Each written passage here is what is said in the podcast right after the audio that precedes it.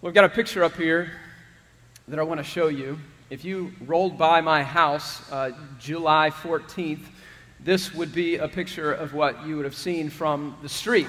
My neighbor, my neighbor decided in the middle of July in 100 degree heat, under pine trees, under kindling, effectively pine needles, on a windy day where the wind was blowing toward my house to uh, burn and so that burn created a fire in his backyard about four feet from our fence that we share, and about four more feet from our little cave, little house in the back, and about four feet from my daughter's little bunnies, and about 15 feet from our house. That's what you would have seen. Um, I've never been through that before. My son and I were in uh, the kitchen, and Samuel says, Fire, and I look out the kitchen window and I see flames on the fence. I see a fire starting on our little shed in the back. And it's in those moments, y'all. It's in those moments where you learn what you really value. What do you value in those moments? And ended up getting the kids out and going outside, and my wife. My wife was out there with um, a hose fanning the flame of this fire. The problem is in July, you have these pine trees that are 120 foot tall and um, those pine trees are going up in smoke. And so I grab the hose, and I'm thinking all these thoughts through my head. What, what are we going to salvage? What are we going to have left? Let me ask you the question if you are in that position, what would you save? What would you save if there was a threat of a fire burning down all of your possessions? What would you save first and second and third? Fortunately for us, the Magnolia, Volunteer Magnolia Fire Department came within about 10 minutes of getting a call, and they said that um, within three or four more minutes, our shed in the back would have been burnt, and maybe even our house, because our neighbor also had a detached garage that was right on our fence line, and he would have lost that. We may even have lost our house. And so the next day, we sent cookies or brownies. The ladies in my home sent brownies to the Magnolia Police Fire Department. And my neighbor and I had a little come to Jesus the next morning that began with, I want to be a good neighbor, but. We're, we're in good condition now, my neighbor and I. But in those moments, you find out what's important to you. When your house is burning, what do you do? What do you grab? What do you save? What do you not save? And in those moments, also in the, in, in the coming days after that, I, what I learned from that experience, as well as how fast earthly treasure can burn up, how fleeting my things and my stuff really are. This morning, we're going to talk about materialism. We're going to talk about greed, if you will. We're going to talk about the importance of not chasing after earthly treasure. Turn to James chapter 5 and we'll be in verses 1 through 6. We've been working our way through the book of James, and in the last few weeks, what we've seen, we've seen that we shouldn't be playing God with um, other people's lives. We shouldn't be playing God with our own lives last week and our plans, the plans that we have. We ought to hold our plans open, as we learned last week. And today, we're going to look at something else. We ought not make gold, if you will, our God. Is gold your God? And better yet, how do you know if gold has become your God? And James is going to get right to the point as James does. He doesn't pull any punches. Very often, as you read through the book of James, he gets stronger and more direct. And so we've got a very direct text this morning. But the great thing about this text, is he's going to give us four things. He's going to show us four ways in which we know if our hearts are bent toward greed or materialism. And he's specifically going to be speaking to the wealthy, rich, wicked landowner, the wealthy, rich landowner of the day around Jerusalem. Remember, if you remember about James, most of the people in the church are not wealthy. Most of the people in the church are both persecuted and they are poor. And he's got some lessons to teach them. But there's also wealthy people in the church, and there are lessons and things to learn for them. So James chapter 5, verse 1 through 6. Listen, this is super helpful for us. I know you may be sitting there and you may be saying, Listen, I'm not rich and I'm not a landowner. I don't have employees, so maybe this text doesn't apply to me. But when you think about the world economy, when you think about what it it means to be rich in this world materially. If you look at the whole world, if you if you your household income is over 30 grand and you have more than one um, pair of socks and clothes and shoes and you have running water and you don't have a dirt floor in your house, you are in the 2% wealthiest people on the planet. I know, I know. We live in America and there's a cost of living here. I get that. But you ought to see yourself in the category as you think about the world that we live in. If you think about the world we live in, we are the top 2%. Most of the people in the room here are the top 2% wealthiest people on the planet. So there's much news for us here in this text. There's also, when you think about materialism and greed, we often think about the rich, and surely James is going to talk to the rich uh, or about the rich to the poor in his church. But the thing is, is that materialism, greed does not discriminate, does it? There can be just as much greed in our hearts and materialism in, in our hearts, whether we are white collar or blue collar or no collar. So please, there is much for us to learn here. I've been having to deal with this in my own life this week, and now I get to give it to you. James chapter 5, 1 through 6. Come now, you rich, weep and howl, for the miseries are coming upon you. Thanks, James. Encouraging p- text already. Your riches have rotted, and your garments are moth eaten. Eaten. Your gold and silver, silver have corroded, and their corrosion will be evidenced against you, and will eat your flesh like fire. You have laid up treasure in the last days. Behold, the wages of the laborers who've mowed your fields, which you kept back by fraud, are crying out against you. And the cries of the harvesters have reached the ears of the Lord of hosts. You have lived on the earth in luxury and in self indulgence. You have fattened your hearts in the day of slaughter. You have condemned and murdered the righteous, innocent person, and he does not resist you. Four things. Four things for you to identify, potentially identify in your heart greed and materialism. The first one is this, and it comes from verses 1 through 3. A greedy person stockpiles riches to stockpile riches. This is what you see in the first three verses. Look at it. 5 1, it says, Come now. He used that phrase back in verse 13 to talk to the business person that had his plans set, and now he's using it for the rich landowner over laborers. And he says, Come now, specifically, you rich. And he, and he doesn't give an out, a way of repentance or a way out of this. He just says, Weep and howl for the miseries that are coming upon you. And this is why most commentators look at this text and say, you know, he's talking to this church that is mostly poor and persecuted, but he's talking about the unbelieving, wicked, wealthy. And you're going to find out more about this wicked wealthy and why judgment is already, from verse 1 on, seen in this text. Weep and howl, that's judgment language in the scriptures for the miseries that are coming, future, that are coming upon you. And here's why Your riches have rotted your garments, and moth eaten.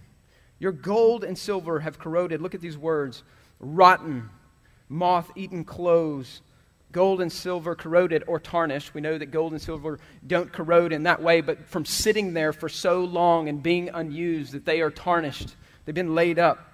And the corrosion will be evidenced against you and it will eat your flesh like fire. Think about the picture of the fire. And he says this You have laid up treasure in the last days. Laying up treasure, you see that in Scripture. Here, the idea of laying up treasure is not investing in your 401k, rightfully so. It's not investing and saving for your kids for college. This is laying up treasure to accumulate and stockpile treasure. That's what's happening. That's who he's talking about. That's what's happening. You're just stockpiling to stockpile, you're accumulating to accumulate. And he says the last days because, really, if you look at the scripture from the New Testament, from the time of Christ on, we're living in the last days. And so the implication is time is short, and yet you're stockpiling all this stuff and you don't even use it. I know none of us have clothes in our closet that we don't wear, but we certainly still need that maybe have become moth eaten. You know that smell on moth eaten clothes? And you go through when you're giving clothes away and you're like, yeah, but I might need that. I'm sure none of this applies to any of us and what we stockpile. See, materialism and greed is just getting more stuff for the sake of getting more stuff. There's no heavenly tie to it. It's just accumulating to accumulate on the earth, but there's no heavenly tie to it. And here's the thing I'm going to stop for a minute because anytime you talk about a subject like money, um, you have to do a few things. Money is not bad, wealth is not bad. If you look at the scripture, I mean, there is, Jesus talks about money maybe more than anything else he talks about, and wealth. Think about all the people in Scripture who were wealthy. Abraham, the father of the nation Israel, he was wealthy. You think about Job before suffering and also even more so after, after suffering. You think about Solomon. You come to the New Testament. Remember the tomb of the, the tomb of Jesus where Jesus laid where the man who laid Jesus in his tomb, Joseph of Arimathea, was a rich man. Do you know Paul was a rich man before he gave it all up? Barnabas was a rich man before he gave it all up. The lady Lydia in the book of Acts was a wealthy seller of purple goods. These are people who love Jesus. And so it's not a sin or it's not wrong to be wealthy. As a matter of fact, the Bible says all your wealth is a gift from God. James 2, right? James 2 says God gives all good gifts. If you look at the Psalms in Psalm chapter 10, I'm just giving you a big theology of this, the theology of money. It is God's blessing on your life to give you the things that you have. And sometimes we look at our things and we think about our things in terms of, I'm really smart and I worked really hard, so I got this. But in the end, you have to look at your life and go, God is the ruler, God is the owner of a thousand cattle on a thousand hills, hills, and He gives the way He pleases. And so wealth and money is a good and gracious gift to God. The issue is not wealth. See, God is a generous God, and He gives generously, and He's given the treasure beyond all treasures in the person and work of His Son, Jesus, who is the ultimate treasure. And so when you think about money, you ought not think, money bad, wealthy people bad, poor people good. That's not the way the Bible speaks about money. But when you come to the New Testament, like this text, there are warnings everywhere, aren't there? For the love of money is the root of all kinds of evil, and that's what James is hitting here. And so, great warning in this. But there's no hitch on the hearse, right? There's no hitch on a hearse. When you die and you are taken, your body is taken to the burial ground, there is no hitch for your stuff on that hearse. You leave this world the way that you came in, according to Job. There's a story of a lady, a story of a lady who uh, lived in a neighborhood, and she was often, older lady, was often caught asking neighbors, lived in a good neighborhood, she often caught asking neighbors for food. And the, one day, her family was gone. I don't think she had much family. And one day, um, they said, We haven't seen this lady in a while. And they found her in her house, dead of malnutrition. Of malnutrition. And then later on, what they found out is that she had over a million dollars in the bank. You know, a picture of stockpiling riches to your own destruction. That's a very vivid description of that. See, there's a difference. There's a difference, though, between hoarding, right? And that's what's happening in this text. This is what James is talking about. He's talking about people who hoard and stockpile things just to hoard and stockpile things so they have more. There's a difference between that and investing in heavenly things, and that's the message I think I want to implore you to consider. That take your things and be generous with them and be generous in ways that are tied to heaven. Things and ways in which the gospel can go forth to use your wealth in God honoring ways. And the Bible has plenty of examples of that. But this issue of stockpiling, this issue of money, this issue of greed, it wrecks our lives. I don't know how many conversations with your spouse that you've had about money. Maybe it's a monthly conversation you have when the bills are due. I don't know what that conversation is like, but I can tell you this from counseling for a long time. One of the biggest ways in which people end up in a place where they get divorced is because of finances. And sometimes that's because there are two people, fallen people, that need Jesus in a marriage that are greedy and they want to live at this level. And maybe they want to live at this level because they never had, and they want to give their family and themselves more. And there's nothing inherently wrong with that. And yet, if that is the driver in your life and in your marriage, you're heading for trouble. I've watched it too many times. Marriages that crumble because we've got to keep up with the Joneses, and we've got to have this status and that status, and it's crippling. And in the end, it doesn't help your marriage and it doesn't help you, your kids as much as you want to give to your marriage and as much as you want to give to your kids. Again, Nothing wrong with having wealth, nothing wrong with enjoying the good things of life. But what's your perspective? So, a few questions to ask yourself because maybe you're saying, well, this doesn't at all apply to me. Questions I've been asking myself Am I content with what I have until I get more? Ouch. Are you looking for money or wealth to buy you what God freely gives you? When God and gold come into conflict, which one wins? Good questions to ask as you consider wealth and riches in your own life because the tendency of a materialistic, greedy person is I can't, I can't be generous. I can't be generous because I'm thinking so much about myself or I've put myself in so much debt that I can't be generous to others. So, stockpiling riches is the first thing that James unpacks for us. Listen, God is a generous God, and He gives so graciously to us and freely to us. And when you're changed by the gospel, and are continuing to be changed by the gospel in your life, it ought to produce in us a generosity. A generosity to give toward what God wants us to give toward. So, the means by which these people have gained so much is what, though? They've stockpiled because of their wealth, but how do they gain more? Look at the text. Look at verse 4. How do they gain more? And what are they willing to do to gain more? Look at verse 4.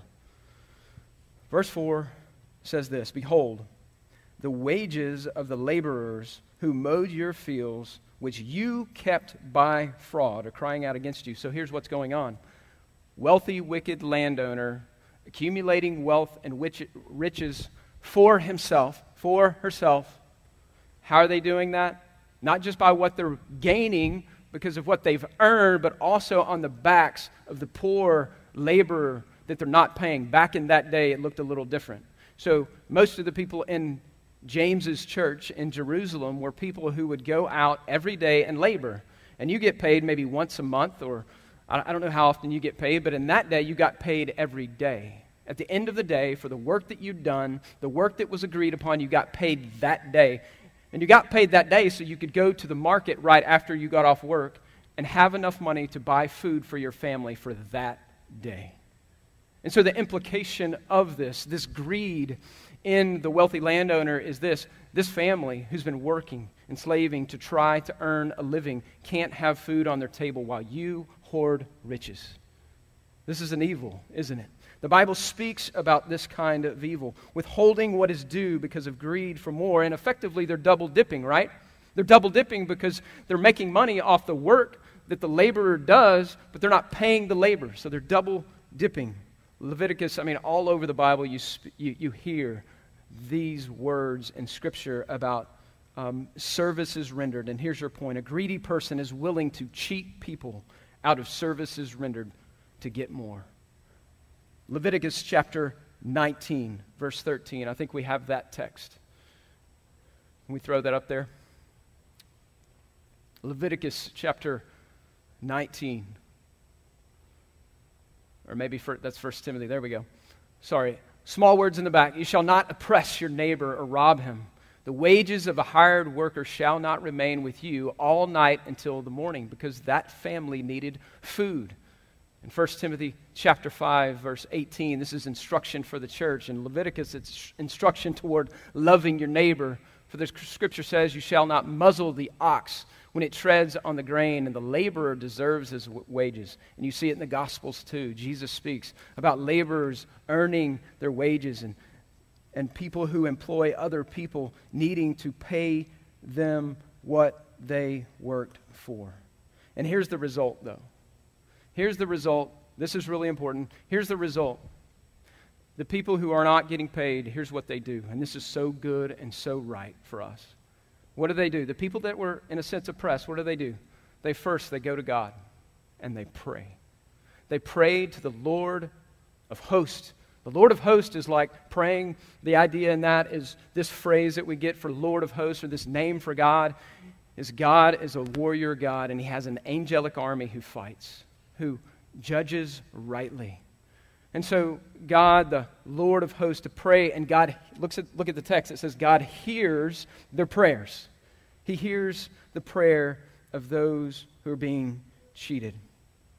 And there's a lot of correlation to our world today, even 2,000 years later, the unfair trade in third world countries and laborers who put together the clothes that you and I wear and put together the goods and services. In the first world, this happens in business as well. There's a great implication to this. The story of a single mom, single mom at a church, and she goes to her pastor. Single mom has three kids, goes to a pastor and says, You know, my boss, um, I have my job description and I'm doing my job. My, my, my boss knows I'm a Christian. And so I, I try to work really hard, but he knows that, and I feel like he, under, he not only underpays me, he makes me work way too much. And the pastor rightly said, Listen, here's what we're going to do for a week. For a week, I want you to pl- pray to the Lord of hosts that God might intervene. That God might intervene and do something. A, a week goes by, and the lady comes rushing back to the pastor's office and saying, Look, here's what happened. My boss got fired. And better than that, my boss not only got fired, but I got his position. We need to pray to the Lord of hosts. Are there ways and means by which, in a just society, that we should approach a, a boss that we have? And, and remember, when you think about this, if you think about your own employment, you may think you deserve more, but if you've agreed to this, that's different, right? And that's a different conversation. But if there is cheating of people out of services rendered, the first thing that you need to do to, is, is to go to the Lord of hosts and pray. And you pray that God would provide. Next week, we're going to talk a lot about the person who's been defrauded like this and what the right response is and also what the wrong response is because you and I live in a culture and a time right now where people likely are oppressed but the response could not find its place in the Bible. God is going to call, James is going to call his people and his audience, God is going to call his people in that time and our time to handle that kind of situation a certain way. And we'll see that teaser for next week. So there's really two angles of this, right? If you're an employer and you employ people, you should pay them a fair wage. Don't use them for extra profit to put in your pocket. And if you're an employee, as I described, there are places and ways to go. You, maybe you need to go to your supervisor. Maybe you need to go to your boss if you've not had that conversation and say, I think I'm, I'm, I'm working this much and you're paying me this much, and here's my job description, and here's what we agreed upon. And if that doesn't work, maybe you go uh, to your supervisor. So there's ways to do that, but the number one thing you've got to do is pray to God that He might see that he might act on your behalf and be patient. So let me ask you generally, though, as we think about defraudment, are you generous with what God has given you? Do you know the tip wage in Texas is between $2.13 and $5.12? So, for example, a server that you go out to eat on a Friday night or a Sunday lunch, um, they make between $2.13 and $5.12 an hour because they get tips. Servers know this, but at least when I was back serving tables a long time ago, and I hope this has changed, I don't know this, this has changed, but when I started serving tables, do you know the time in which I had to work the most and I didn't want to work? Sunday lunch. And I didn't really understand why I was a new Christian. And I remember asking the other servers that I was serving with, why don't you want to work on Sunday at lunch? And they said, Well, Christians, the people that go to church and learn about a generous God, are the worst tippers out there. That gets pretty granular. That gets pretty down to the weeds of our lives. When people render a service to us, we of all people should be generous. And some of us say, Well, I, am frugal. I'm frugal. I'm really frugal. And I'm stewarding what God has given me. There's a fine line between being frugal between being frugal and being a good steward and being Ebenezer Scrooge, right? There's a fine line between those things. You ought to be the most generous. The waiter, ought, you ought to leave and the waiter go, I can't wait for that person to come back on Sunday lunch because they're generous with the work and service that we rendered today. We ought to be the most generous of people as Christians. Amen? Well, they stock, the greedy stockpile wealth they get more wealth and get more things from by, by cheating people, by defrauding people. But how do they live? That's the next question I would have. So, so they stockpile all this stuff, but how do they tend to live? That's your next point. The greedy person tends to live extravagantly. Look at the text in verse 5. It just spells it out right there. How do they live? Verse 5 You have lived on this earth, notice the focus on the earth, in luxury and in self indulgence. And look at the result and the judgment. This is heavy. You have fattened your hearts in the day of slaughter. See, it's a picture of a, of a cow grazing in a field. And what does the, the farmer do with the cow? Before they slaughter the cow, I grew up on a cattle ranch, we want that cow to eat a lot. We want that cow to get fat because weight means more money for that cow to go to slaughter. And so here's what happens with judgment. At some point, the Lord relents and says, I will give you over to self indulgence. I will give you over to materialism. And you're just heaping more and more judgment upon yourself the more self indulgently you live. When we think about lavish lifestyles, it's really easy in my mind to go, well, I live in a four bedroom house, and the guy in the neighborhood and the different zip code, he lives in a six bedroom house. And the guy in the six, six bedroom house goes, I'm not living lavishly because there's a guy with an eight bedroom house. An eight bedroom guy with a house says, I'm not living lavishly and self indulgent because there's somebody else that's living in a 10 bedroom house. And we do that in our minds, don't we?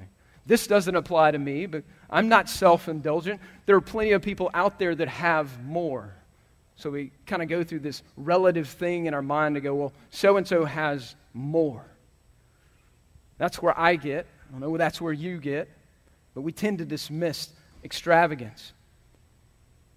While many of us may not be like a wealthy landowner who is rich, the implication is, is that we are all rich in this culture, and this is a warning for you and a warning for me. It's not, I don't mean to say, and I hope you're not hearing this, it's not a bad thing to enjoy the finer things of life. But if your lifestyle is all about the finer things of life, you ought to ask the question, right? I'm not asking you to live in a tiny house necessarily. I'm not asking you to do that with your five children. That's not the implication. The heart issue is the issue in this. It is a call to take inventory of our lives. Are we living above our means? If so, why? Is our consumer debt high? I'm not necessarily talking about a mortgage that everybody lives with, but is your consumer debt high? That might be pointing towards something in your life that needs work. Is there evidence of living above your means? Are you able to be generous toward heavenly tied things? Your church, missionaries, gospel growth in this world. And if you gave your ch- friend your checkbook, would they walk away after looking at it and say, This is a generous person? Those are tough, tough questions for us to ask. They say much about where we are in the c- continuum of materialism and greed versus generosity? So you see the progression. Do you guys see the progression here in this text? You see hoarding to hoard. You see taking and cheating other people.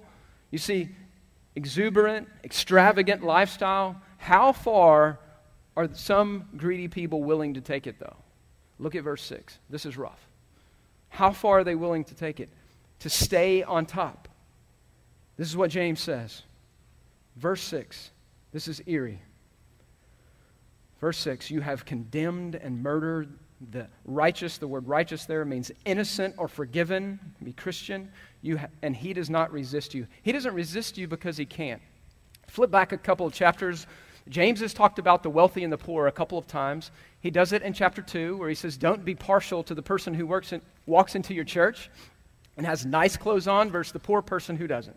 Right? You shouldn't be partial in the church. If you go to chapter 2, look at verse 5 and 6, and here's what he says. This is a little background to help us understand um, this verse in verse 6. You have condemned and murdered the righteous person. That sounds heavy. What does he mean? Listen, my beloved brothers. Chapter 2, verse 5. Has not God chosen those who are poor in the world to be rich in faith and heirs of the kingdom, which he has promised to those who love him? Verse 6 is key. But you have dishonored the poor man. Are not the rich the ones who, what's the next word? Oppress you? Are the ones who drag you into court? Are they not the ones who blaspheme the honorable name by which you were called? See, here's your point. The greedy person is even willing to oppress and harm other people to get what they want. That's heavy. And James 2 gives us the background. In that day, the wealthy who could pay off the judge, who could have the best lawyers, would falsely bring the righteous into court, and even to the point of those casings turning into the death of one of these people. That is what verse 6 is saying. The rich got richer, the poor got poor. Next week, again, we're, we're not getting there today. Part of me wanted to put the next passage in here so we could get to the response of the poor. We're going to get to it next week. You'll probably be surprised. Probably be surprised if the culture were to look at the next text. They would say, It's not enough. It's not enough, James. Your answer is not enough. It's not loving enough. But I'm going to leave that to next week. There's a TV show that I've been trying to watch for a while. Anybody seen Downton Abbey? I'm going to throw myself under the bus here. Downton Abbey. So, like the male version of Downton Abbey is Poldark. Anybody seen Poldark? All right, spoiler alert. If that's on your list to watch, you can find it on Amazon. You can find it on Netflix. So I'm not going to spoil the whole thing, but I, am going to give you two characters in that show, Poldark. It's set after the Revolutionary War. Captain Ross Poldark comes back. An Englishman comes back to Cornwall. He comes from a family of wealth. In that day, there are the haves and the have nots. That's it. Comes from a family of wealth, war hero, but he did not prize wealth.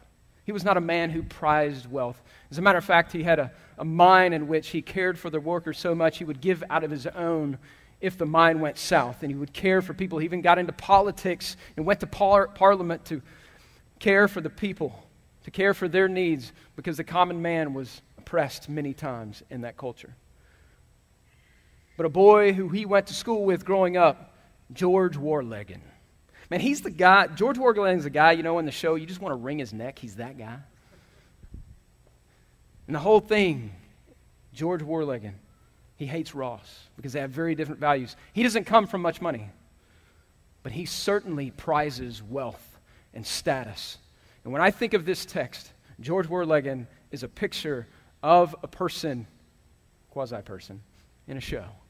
A person who is willing to hoard riches for riches' sake, to cheat people out of money, to cheat people out of labor that they've earned. He was a man who was willing to oppress and yet all the while live extravagantly. And you know what? In the end, he didn't lose everything necessarily, but he, he, he lost everything dear to him.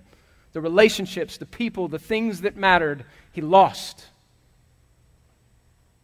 He was a greedy person, even willing to oppress and harm others and step on people to get what he wanted. I'm not saying that any of us are like George Warlegan to that extent. But when push comes to shove, are you willing to step on other people sometimes to get what you want? There's clearly a difference. In business world, there's clearly a difference, right? In being competitive, and being competitive and, and, and doing your best to try to get the sale, but are you willing to step on other people to get what you want? There's a fine line there, isn't there? So, there's a lot of warning in this passage as we look through it.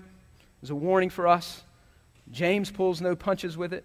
Out of love for his church, what kind of treasure do you seek?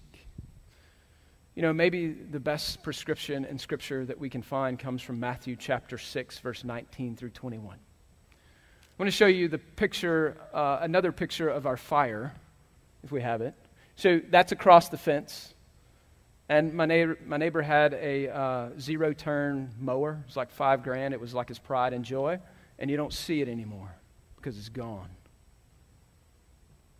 See, that's what happens with earthly possessions with earthly riches. In the end, that's what's going to happen with our stuff and the possessions that we work so hard for. But look at this passage. This is a great perspective for you and for me as we think about the material world that we live in and the temptations that we struggle with, with the glitter of the world. Look at this. I love this. Matthew chapter 6, a great prescription for us. Do not lay up for yourselves treasure on earth where moth and rust destroy and where thieves break in and steal. But, contrast, lay up for yourselves treasure where? Not on the earth, in heaven, where neither moth nor rust destroys, or where thieves do not break in and steal. Looks like James borrowed from Jesus, right? For where your treasure is, there will your heart be also. You know how we think? Follow your heart. No. See, our heart follows our treasure. And so, my takeaway for you from this text today is simply this What treasure are you chasing? Are you chasing earthly treasure that fades or heavenly treasure that never fades? Listen, the greatest treasure that you could chase, the treasure that you will absolutely be satisfied in, is not stuff, it's a person. See, the greatest treasure is Jesus himself. A generous God offering his son, Jesus, on a cross for you and a cross for me. He's the treasure. So even when you get to heaven and you see a heaven paved with gold, the best thing about heaven is not the streets of gold.